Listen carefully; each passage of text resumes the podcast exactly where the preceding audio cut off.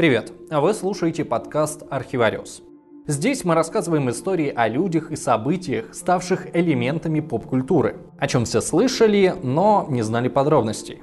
Вообще, «Архивариус» — это YouTube-проект, но мы знаем, что часть зрителей наши видео не смотрят, а слушают. Поэтому мы решили дополнительно публиковать ролики в чисто аудиоформате. Здесь нет рекламных пауз и интеграций, поэтому мы будем очень рады, если вы поддержите наш проект на Патреоне. Ссылка есть в описании.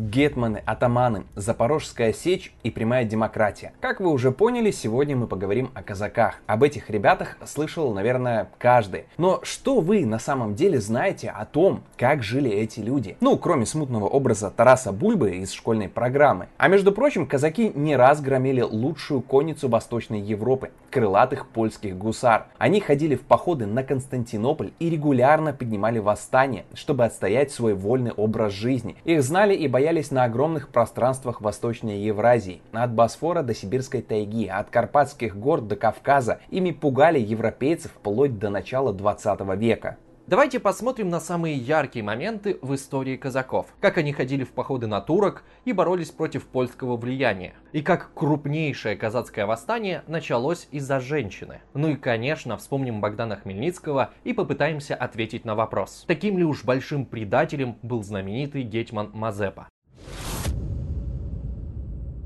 Итак, словом «казаки» в разное время называют целую кучу разных обществ. И чтобы не растягивать ролик, сегодня мы остановимся, так сказать, на традиционных казаках из Запорожской сечи и берегов Днепра. Откуда произошло слово «казак», точно неизвестно, но, скорее всего, оно произошло из тюркских языков и буквально означало «вольный всадник». А вот историю появления самих казаков проследить еще сложнее, чем их название. Причерноморские степи от Дона до Днестра назывались Диким Полем. С одной стороны, эти земли были богаты черноземом и прекрасно подходили для земледелия. А с другой стороны, открытые степи привлекали такое количество кочевников и грабителей, что о никаком освоении долгое время речи и не шло.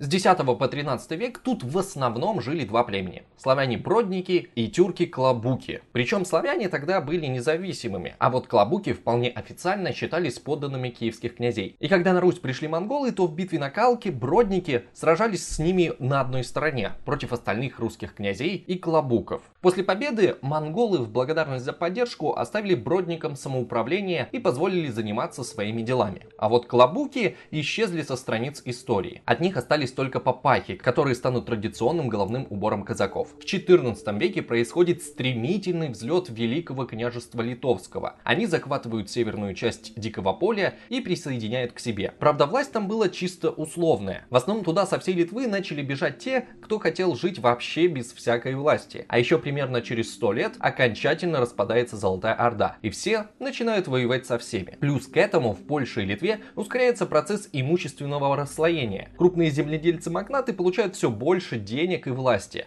усиливается крепостное право. Поэтому те, кто победнее, предпочитают покинуть родные земли и убежать в промыслы в Дикое Поле, чтобы хоть как-то прокормить семью. Туда бегут даже татары.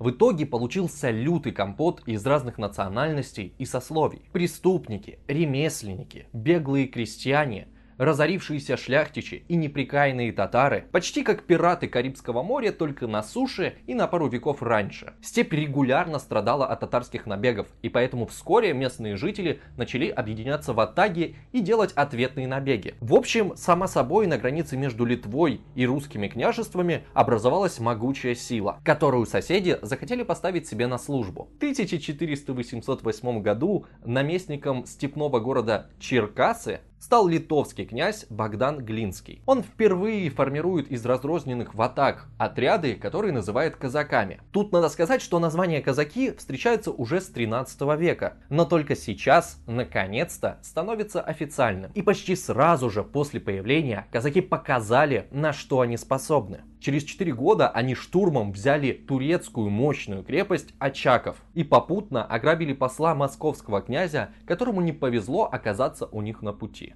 С этого, можно сказать, и началась казацкая вольница. Следующий наместник Черкас прослыл крайне жадным человеком и отнимал у казаков половину добытого. Но зато при нем казаки начали ходить в походы почти во все стороны. На турок, крымских татар и Московское княжество. Единственное направление, которое пока еще не грабят казаки, это польско-литовское.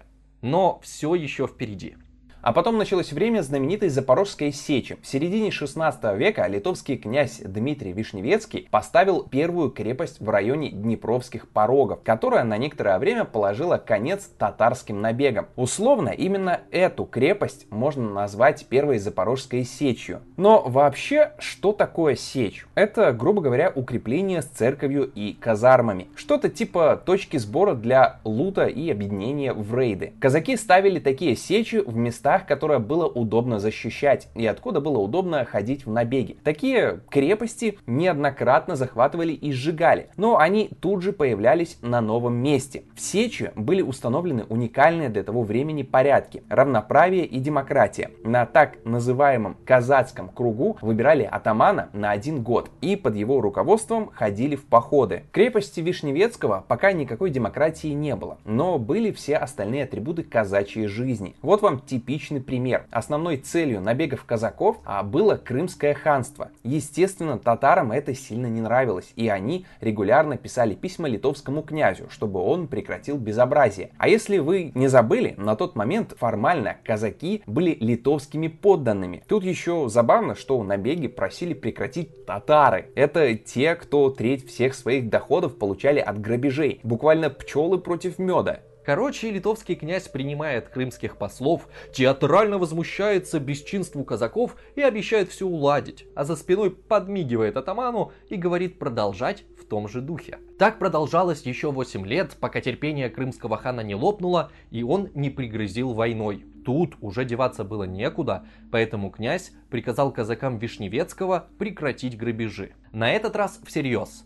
Но это решение на этот раз не устроило уже самого атамана, поэтому он вместе со своими отрядами забил на Литву и перешел на сторону Ивана Грозного. Но не стоит этому удивляться и искать здесь предательство. Для того времени это было типично. То знать, что простые люди пока еще не разделяли себя по национальному признаку. Религия была намного важнее, ну или хотя бы личная выгода. Во время Ливонской войны литовские и московские вельможи могли по нескольку раз менять сторону без всяких угрызений совести. Знать, шляхта и бояре руководствовались исключительно собственными интересами. И если князь не разделял их интересы, они могли пожать плечами и выбрать себе другого князя. Но это мы немного отошли от темы. Вернемся к казакам. Как видите, пока эти чуваки существовали только как чьи-то подданные, ни о каком самоуправстве речи не шло. Так откуда же появились вольные казачьи круги? Причиной были жестокие литовские законы. Литовская знать относилась к казакам как к подданным. Они собирали налоги, отбирали большую часть добычи, но самое главное, пытались превратить казаков в крепостных крестьян. В общем, только мешают грабить. И в степи все больше набирает популярность идея делать все то же самое, только без власти и магнатов. И когда крымский хан в очередной раз сжигает казачью крепость, они уходят в свободные земли и строят новые укрепления на Днепровских порогах. А на территорию за порогами начинают стекаться казаки со всей степи. Скоро они получат название запорожские. Сами запорожцы делились на два типа. Сечевых казаков, тех, кто жили непосредственно в сечи, и зимовых, которые жили в хуторах и селениях, разбросанных по всему Запорожью. Только сечевики считались самыми-самыми true казаками. Они не женились, выбирали из своей среды атамана, а друг друга называли товарищами. Этакий пиратский коммунизм. А со временем, поднакопив деньжат, они уходили с сечи, строили хутора и женились.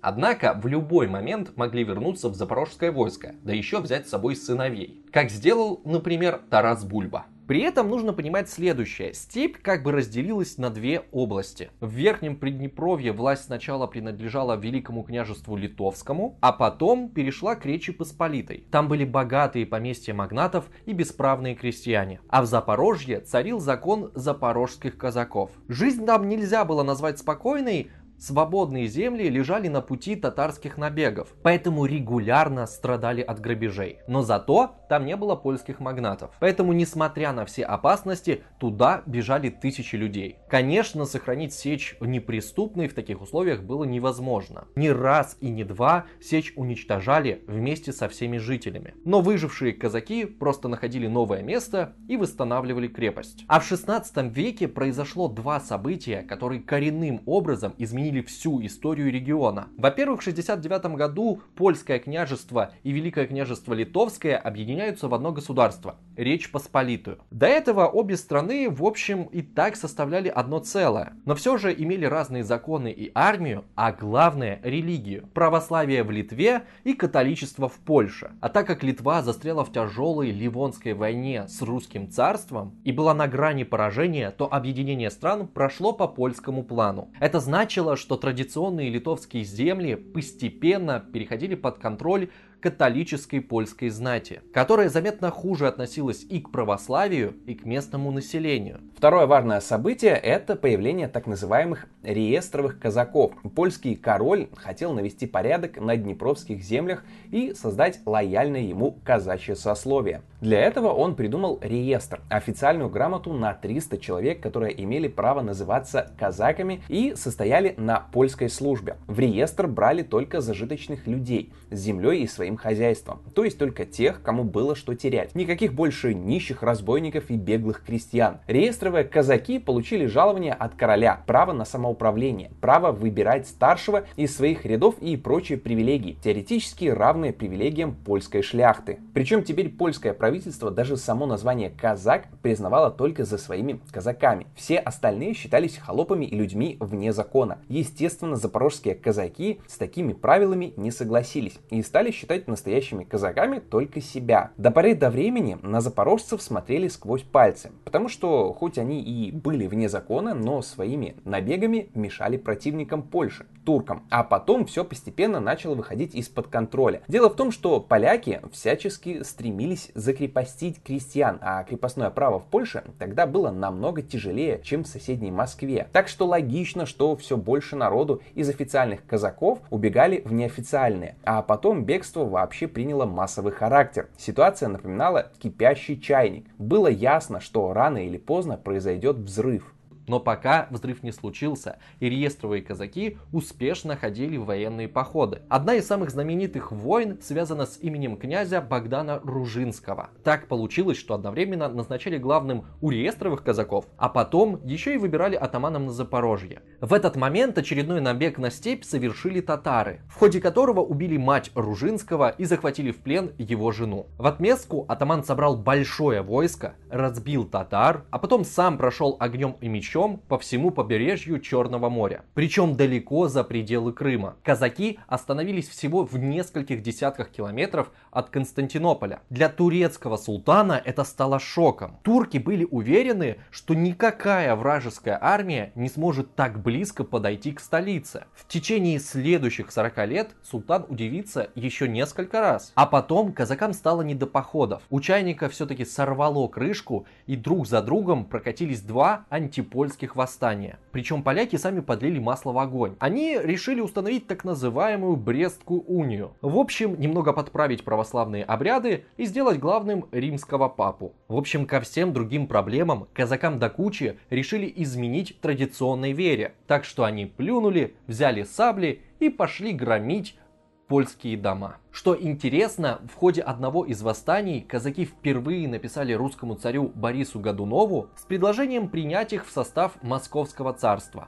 Речи Посполитой с трудом, но все же удалось подавить восстание. Но вместо решения проблем магнаты решили полностью запретить казачество. Идея, в общем, вышла так себе. Запретить казаков они могли только на бумаге. Никаких сил для исполнения этого закона у них не было. Все, чего они добились, это то, что вообще все побежали в Запорожье. Так разом магнаты лишились довольно мощной и дешевой армии на своих границах и быстро осознали свою ошибку. Оказалось, что армия для них важнее католической веры и вертикали власти. Польша тогда постоянно воевала. А содержание шести тысяч казаков обходилось казне дешевле, чем восемьсот наемников. Потому что казакам можно было платить не деньгами, а землей. Но все-таки вольное положение казачества полякам тоже не нравилось. Поэтому там начались своеобразные качели.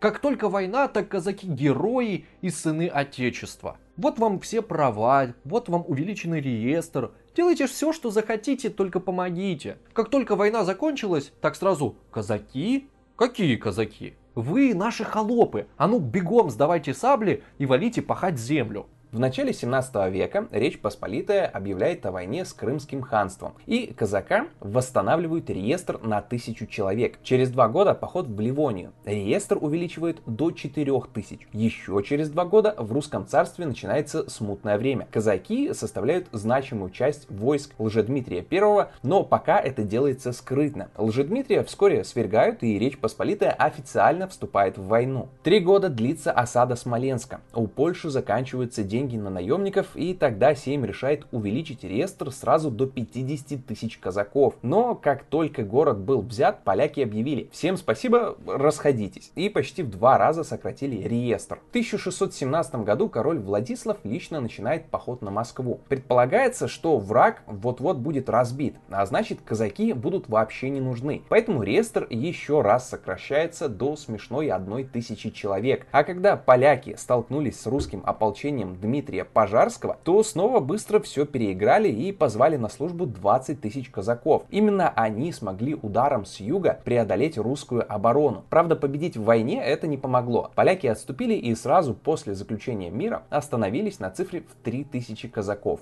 Несмотря на такие качели, эти двадцать лет стали золотым веком казачества. Потому что реестр реестром, но Запорожье продолжало жить под своим правилом. И тамошние казаки регулярно ходили в походы. В это время атаманом Запорожской сечи был знаменитый Петр Сагайдачный. Под его руководством казаки захватили мощные крепости Очаков, Варна и Перекоп. триста кораблей с двадцатью тысячами казаков на борту уничтожили, опять дошли до Константинополя, а на обратном пути сожгли весь турецкий флот. На пару десятков лет казаки стали абсолютными хозяевами Черного моря. Турецкий султан от такого опять офигел. И так как очень-очень формально казаки считались польскими подданными, то он отправил письмо польскому королю с угрозой, что если они не прекратят походы, то Турция объявит войну. Польша, которая глубоко завязла в войне с Москвой, деваться было некуда. И они пригласили Сагайдачного на переговоры. Запорожский атаман понимал, что у поляков нет выбора, поэтому поставил максимально жесткие условия. Речь Посполитая расширяет реестр, снимает запрет на православие и признает судебную и административную автономию всей Малороссии. То есть обеих частей казачества, что официальную, что неофициальную. Именно тогда, после согласия Польши, двадцать тысяч казаков под командованием Сагайдачного вторгаются в русское царство с юга. Они проходят по русским землям как нож сквозь масло, грабят города, захватывают пленных, которых, кстати, продают татарам в Крым, и, наконец, соединяются с польской армией под Москвой. Но, как вы знаете, польский король, вопреки советам Сагайдачного, заключил с русскими перемирие. Поляки вернулись домой, а вот казачество разделилось. Всем было понятно, что после похода реестр опять сократят, и часть запорожских казаков, которые только что штурмовали Москву, переходит на службу к русскому царю. Еще один полк уходит наниматься на службу в Австрию. Остатки войска вместе с Сагайдачным возвращаются в Запорожье и встают перед неприятным фактом. Кроме казаков, туда пришли польская армия с твердым намерением, наконец-то, навести там порядок. Ну а что? Война закончилась, казаки больше не нужны. И на этот раз сила была явно не на стороне казаков, поэтому Сагайдачный Сагайдачный был вынужден согласиться на польские условия и очередное сокращение реестра до трёх тысяч. Естественно, в Запорожье этим решением никто не доволен. Но атаман думает, что лучше так, чем полноценное польское вторжение. Поэтому любое недовольство он гасит жесткими мерами. Сжигает казацкие лодки, чтобы пресечь самовольные походы. И восстанавливает сторожевой флот реестровых казаков. В Запорожье Сагайдачного тут же лишают титула атамана, и он переезжает на Верхнее Приднепровье. Традиционное место реестровых казаков. Короче, Сагайдачный обиделся на всех, на поляков, что они в очередной раз забыли все обещания, а на казаков за то, что они не смогли войти в его положение и выгнали с Запорожья. Тогда бывший атаман решил начать свою игру. Сначала он предложил новому русскому царю помочь ему вернуть власть в Запорожье, а он бы за это помог русским воевать с татарами. Но еле-еле выползшая из кризиса Москва не выдержала бы новую войну и поэтому отказала. Но Сагайдачный не расстроился и сделал ход конем. Самовольно восстановил Киевскую православную митрополию на казацких землях. Так, с одной стороны, он хотел повысить свою репутацию у казаков, а с другой показывал Польше, что нарушение договоров он больше не потерпит. И польское правительство внезапно этот плевок в лицо проглотило. А все потому, что началась очередная война, на этот раз с Турцией. И, о чудо, казаки снова стали нужны в польской армии. И Польша снова готова согласиться на все условия казаков. Сагайдачного назначают гетманом, его власть официально признается над всей Малой Русью сразу. И гетмана теперь не назначают сверху, а выбирают между собой. Плюс к этому отменяют все принятые ранее ограничения, включая гонения на православную церковь. Это был крутейший успех. По сути, признавалась полная казацкая автономия в пределах Малороссии. Был, правда, один нюанс. Ни у кого не было уверенности, что поляки опять всех не кинут и не включат заднюю при первом же удобном случае. Но все же казаки решили рискнуть и послали на помощь польской короне сорок тысяч воинов. Это была чуть ли не половина всего войска. В следующем году состоялась кровопролитная Хотинская битва, в которой восьмидесятитысячная армия Речи Посполитой столкнулась с в два раза более крупной армией Османской империи и победила. Но это было своего рода пирова победа. Было ясно, что второго такого сражения Польша не выдержит, поэтому она поторопилась заключить мир. Но что хорошо Польше, то плохо казакам. А тут для них было сразу два минуса. Первое, Речь Посполитая обязалась не допускать походов казаков на Турцию. Второй, в битве был ранен Сагайдачный и через полгода умер. И угадайте, что произошло дальше? Правильно! Польские магнаты вновь бессовестно кинули казаков, восстановили реестр до трёх тысяч человек, а остальных обязали стать крепостными крестьянами. В общем, все как всегда. Вы спросите, зачем же так делать? Почему поляки и казаки раз за разом наступали на одни и те же грабли? Ведь по сути казакам нужно было не так уж и много. Некоторое самоуправление на своих землях, свобода вероисповедания и отсутствие попыток превратить всех в крепостных. А взамен Речь Посполитая получила бы несколько десятков тысяч верных сабель против турок, татар и Москвы. А дело было в особенностях управления польского королевства. По сути, там правил не король, а магнатские группировки, которые заседали в Сейме. Без их разрешения король не мог ни войну объявить, ни армию собрать. А интересы магнатов были просты – получать доходы с земель. А черноземное Приднепровье было слишком лакомым куском, чтобы отдавать его казакам. Поэтому польская шляхта стремилась выбрать только один путь – подкупить казачьих руководителей и попытаться превратить рядовых казаков в крестьян. А с восстаниями самоуверенные магнаты считали, что как-нибудь справятся. И некоторое время это работало. За следующие несколько десятилетий казаки поднимали пять мятежей, но все они были жестоко подавлены. Реестровые казаки сражались против запорожских, магнаты забирали все больше земли и радовались жизни, а крестьяне теряли последние права. Но вот шестое восстание внезапно пошло не по польскому плану, а началось оно внезапно из-за женщины. Еще давно, в том самом последнем сражении Сагайдачного, турки взяли в плен одного молодого казака по имени Богдан. Он происходил из старинного казачьего рода. Его прадед в одно время даже был атаманом. Богдан провел в плену несколько лет. Выучил турецкий и татарский языки, а потом за него заплатили выкуп, вернули на родину и зачислили в реестр. И первое время он вел обычную казачью жизнь. Участвовал в походах на турок и антипольских восстаниях. Но каждый раз выходил сухим из воды и даже оставался в чине казацкого сотника. У него была только одна проблема. Заместитель города Чигирин Даниэль Чаплинский. Они друг друга терпеть не могли. Однажды, когда Богдан был в отъезде, Чаплинский со своими людьми напал на его хутор, разгромил и увез девушку. Этой девушкой была Гелена. Она рано осиротела, и Богдан взял ее к себе в семью на роль няньки для детей от первой жены. Но потом она стала не только нянькой, но и любовницей Богдана. Скорее всего, она имела все шансы стать его новой женой, потому что первая тяжело болела и вот-вот должна была умереть. Так что Богдан пока что ждал, что ситуация с любовницей решится как-то сама собой. Насколько такое положение устраивало саму Гелену, точно неизвестно. Но это было неважно, потому что последующие события все перевернули. Чаплинский, в отличие от Богдана, был холост. Поэтому сразу же после нападения он взял да и женился на Гелене по католическому обряду. А что, законная добыча.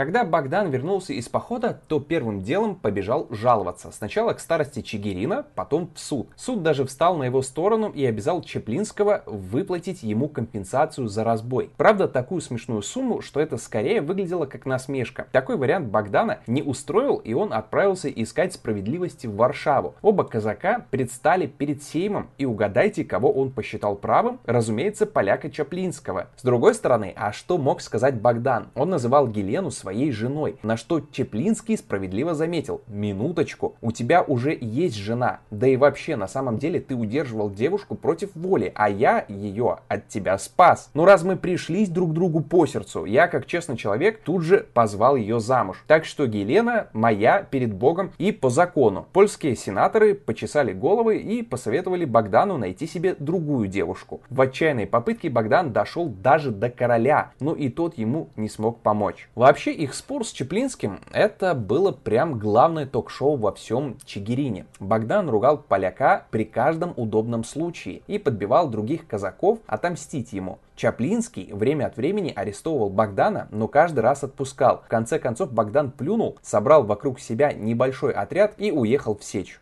Как вы уже все, наверное, поняли, этим Богданом был никто другой, как Богдан Хмельницкий. И сразу же после отъезда он поднял то самое Великое Восстание. Оно шло для всех с переменным успехом. Магнатов несколько раз выгоняли из Приднепровья, но потом они возвращались обратно. Но главное, что в ходе этих восстаний у казаков начала вырисовываться идея собственной государственности. Независимой, ну или хотя бы полунезависимой. Хмельницкий стал полноправным гетманом, а Запорожская сечь получила автономию под его предводительством. До этого гетманами в Речи Посполитой называли высших управляющих чиновников и командиров армии. По примеру поляков, многие атаманы сечи уже давно называли себя гетманами. Но теперь этот титул впервые стал официальным. Казалось бы, пустяк, но это было что-то вроде дипломатического признания. Ну и Хмельницкий все-таки отбил Гелену у своего конкурента и женился. По православному обряду. И это все при том, что ее муж был жив и здоров. Дело в том, что захваченная казаками Гелена перешла в православие. А так как всем известно, что католики неправильно верят в Бога, то по православным законам она вроде бы как замуж и не выходила. Так что иерусалимский патриарх особым решением позволил Богдану и Гелене сыграть свадьбу. Счастье вышло недолгим. Через три года, пока Богдан сражался на войне, его сын от первого брака обвинил мачеху в измене и повесил вместе с предполагаемым любовником. Есть ли вообще правда в этом обвинении, неизвестно, но Богдан был убит горем. А восстание, между тем, продолжалось. Ни у одной стороны не было достаточно сил, чтобы окончательно одержать верх. Ради победы Хмельницкий даже заключил соглашение с крымскими татарами. Но в самые важные моменты решающих битв хан предавал казаков. В одном сражении татары попросту покинули поле боя в полном составе и увезли с собой Хмельницкого. Казаки остались без левого фланга и без командира. Через два года в другой битве объединенному татарскому казацкому войску удалось окружить польскую армию вместе с королем. Казалось бы, вот она, наконец-то полная победа. Но внезапно крымский хан пошел на тайные переговоры и заключил с поляками мир. Получил от них кучу денег и разрешение сорок дней безнаказанно грабить в одной из польских областей. Так как денег у их противников часто не было, то они расплачивались таким вот разрешением грабить свои земли. Но у хана был еще один мотив. Во время осады польского лагеря пришло известие, что московский царь согласился на очередное предложение казаков взять их под свою защиту. Защиту. Это означало войну с Речью Посполитой, которая и так стояла на краю гибели. Для татар это означало, что им теперь придется сражаться с мощным союзом русских и казаков, и о набегах можно будет забыть. Такой расклад татар не устраивал, и поэтому они решили не добивать Польшу. А в Малороссии наступил новый период. Вся гетьманщина со всеми людьми и привилегиями перешла под крыло русского царя. Правда, со временем жизнь казаков все-таки изменилась не в лучшую сторону. Титул гетьмана теперь стал пожизненным. жизненным. Высокопоставленные казаки теперь начали себя вести как польские магнаты.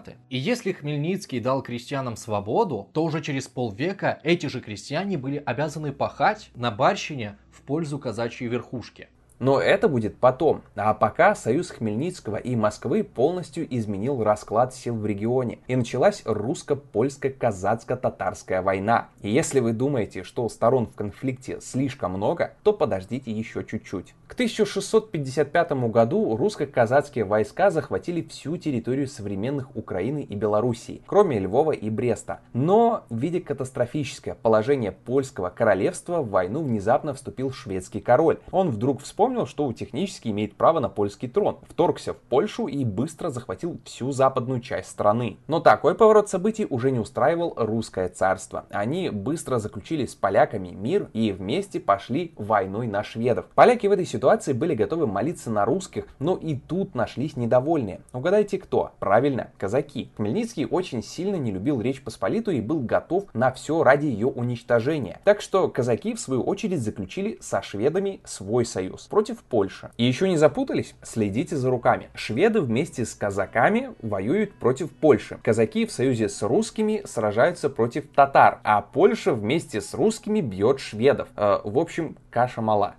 Но это было еще только начало. Вскоре Хмельницкий умер, и на его место пришел Иван Выговский, который происходил из знатного украинского рода и до этого служил в польской армии. И его интересы были далеко не на стороне Москвы. Тем временем Швеция вступила в новую войну с Данией и начала выводить войска из Польши. Выговский посчитал это удобным моментом, чтобы забить на русских и вернуться обратно в казачество, в братские руки польского народа. Естественно, не за бесплатно. Казацкая верхушка получила воз и маленькую тележку привилегий. Теперь казакам стало можно даже избираться в Сейм. Таким образом, богатые казаки почти полностью превратились в польских магнатов. И как только шведы ушли окончательно, поляки и русские забыли про перемирие и начали мочить друг друга. Причем на этот раз казаки сражались как из-за тех, так и за других. Потому что чуть ли не половина казаков не поддержала идею вернуться под покровительство Речи Посполитой. В результате территория Гетманщины разделилась на две части по Днепру. Та, что лежала на левом берегу Днепра, ближе к Москве, стала называться Левобережной Гетманщиной, а с другой стороны Правобережной. И только Запорожская сечь осталась раскинута по обе стороны Днепра.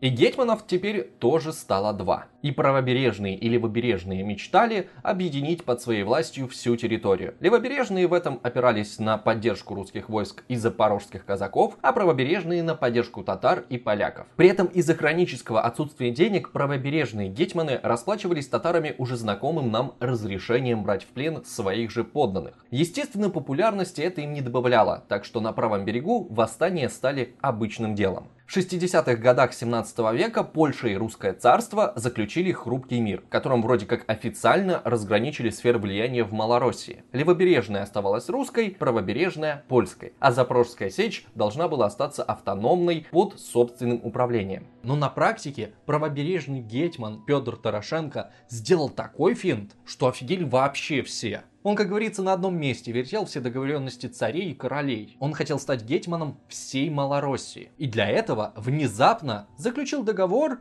с турками. По его плану османские войска должны были помочь выбить и поляков, и русских с обоих берегов Днепра. А объединенная Гетманщина должна была стать частью Османской империи. И частично план даже сработал. Турки вынесли поляков с правого берега и присоединили его к себе. К этому же времени относится легендарная картина Репина «Запорожцы пишут письмо турецкому султану». Дело в том, что султан думал, что берет под свое крыло всю степь, поэтому потребовал у запорожцев подчиниться так же, как подчинился Дорошенко, на что получил ответ, скажем так, в народном стиле. Зачитать его тут мы не сможем из-за большого количества мата. Но текст вы сами легко можете найти в интернете. Правда, оригинал письма до нас не дошел. А Репин в своей работе опирался на переписанную копию якобы оригинального письма. Правобережная гетманщина тоже была лакомым куском. Вот только в результате постоянных войн, разрухи и набегов татар, которых никто не сдерживал, правобережная гетманщина превратилась в никем не заселенную пустошь и практически перестала существовать. А вот на левом берегу тем временем выбирали нового гетмана — Ивана Мазепу. С Мазепой связан самый громкий случай российско-украинских взаимоотношений. Речь, конечно же, про знаменитое предательство гетмана во время Северной войны Петра Первого со шведами. Но так ли уж Мазепа был виноват? Если разобраться, то его политика мало отличалась от политики других гетманов по обе стороны Днепра. Он, как и остальные, мечтал собрать гетманщину в единое целое, с сохранением личной власти и превращением ее в наследственную. А опирался он в этом на привилегированный класс верхушки казаков. казацкого войска. Для простого крестьянства, составляющего большую часть населения степи, особенной разницы в принципе не было. Петр Первый с самого начала войны начал получать сигналы о предательстве Мазепы, но долгое время им не верил, так как к этому времени Мазепа вот уже двадцать лет верой и правдой служит царю и честно выполняет все поручения. Есть теория, что Мазепа предал Петра лишь потому, что шведский король повел армию на Украину, а Петр отказался защищать гетманщину, так что у Мазепы просто не осталось выбора. Правда, теория эта немного дырявая, потому как переговоры со шведами гетман начал задолго до их украинского похода. Ход дальнейших событий известен многим. Мазепа решает на предательство и подбивает запорожских казаков присоединиться к нему. Но, несмотря на его уговоры, большая часть казаков, как с Запорожья, так и с гетманщины, остается верна русскому царю и в Полтавской битве сражается вместе с ним против шведов. Но все же, после этого Петр стал подозрительно смотреть вообще на всех казаков и начал закручивать гайки. Сначала он приставил гетману своего человека, а потом и вовсе создал малороссийскую коллегию, которая должна была управлять всеми делами, а Запорожскую сечь он просто приказал уничтожить вместе со всеми казаками. Что, кстати, было забавно, так как сам Мазепа люто ненавидел запорожских казаков и не раз предлагал Петру разогнать это гнездо бунтовщиков.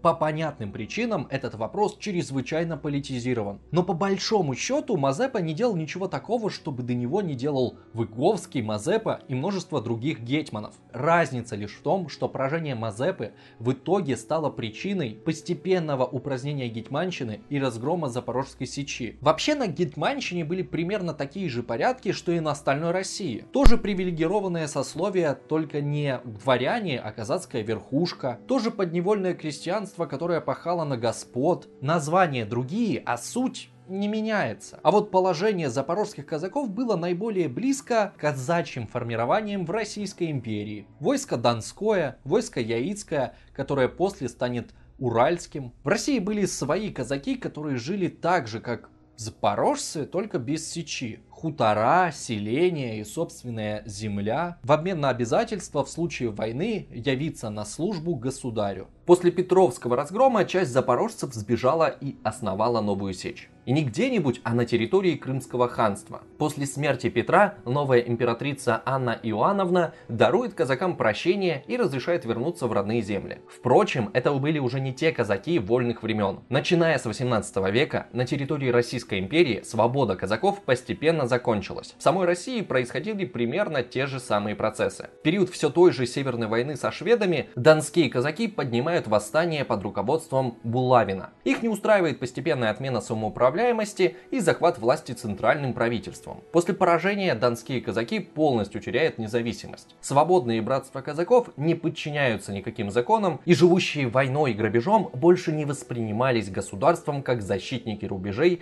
и несомненное благо. В условиях формирования абсолютной монархии их независимое положение превратилось в помеху и угрозу. А потом случилось знаменитое восстание Емельяна Пугачева, который, кто если вдруг не в курсе, тоже был казаком, только с Урала. Но чтобы избежать возможного присоединения к бунту казаков из Запорожья, императрица объявила последнюю Запорожскую сечь распущенной. С большим трудом последнему атаману Петру Калнышевскому удалось удержать запорожцев от открытого бунта. Впрочем, у него имелся и личный интерес. Вся казацкая верхушка получала потомственное дворянство и отличные поместья. А рядовые казаки с понижением на один чин могли спокойно записаться в русскую армию. Казаки окончательно превратились в служивое сословие. Они получали жалования и льготы, а в обмен были обязаны служить в войске императора. Любопытно, что по сути именно у казаков возникла идея создания мобилизационной армии. После совершеннолетия каждый казак должен был отслужить в казацких формированиях пять лет, в ходе которых он обучался воинскому делу, а потом переводился в резерв,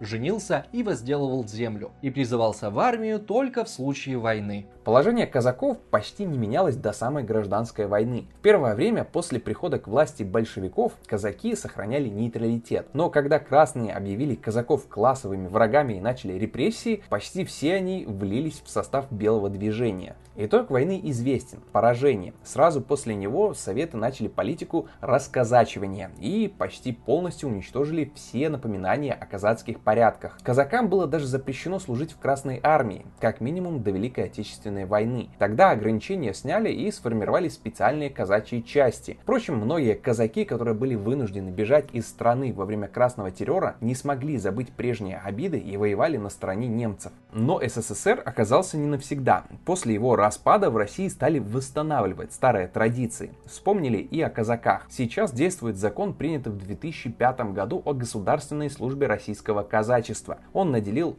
возрожденное казачество сословными чертами. Но не всех казаков, а только ту часть, которую признает государство. Грубо говоря, в России создали своих реестровых казаков. А что? Это вам невольные запорожские времена. Всего действует одиннадцать войсковых обществ, каждое из которых может иметь только определенное число членов, которое определяется государством. Сегодня насчитывается сто восемьдесят девять тысяч официальных казаков. Но что интересно, при этом в России около пяти миллионов граждан считает себя казаками. Многие из них состоят в незарегистрированных обществах. Они не имеют никаких прав и привилегий и не признаются государством как казаки.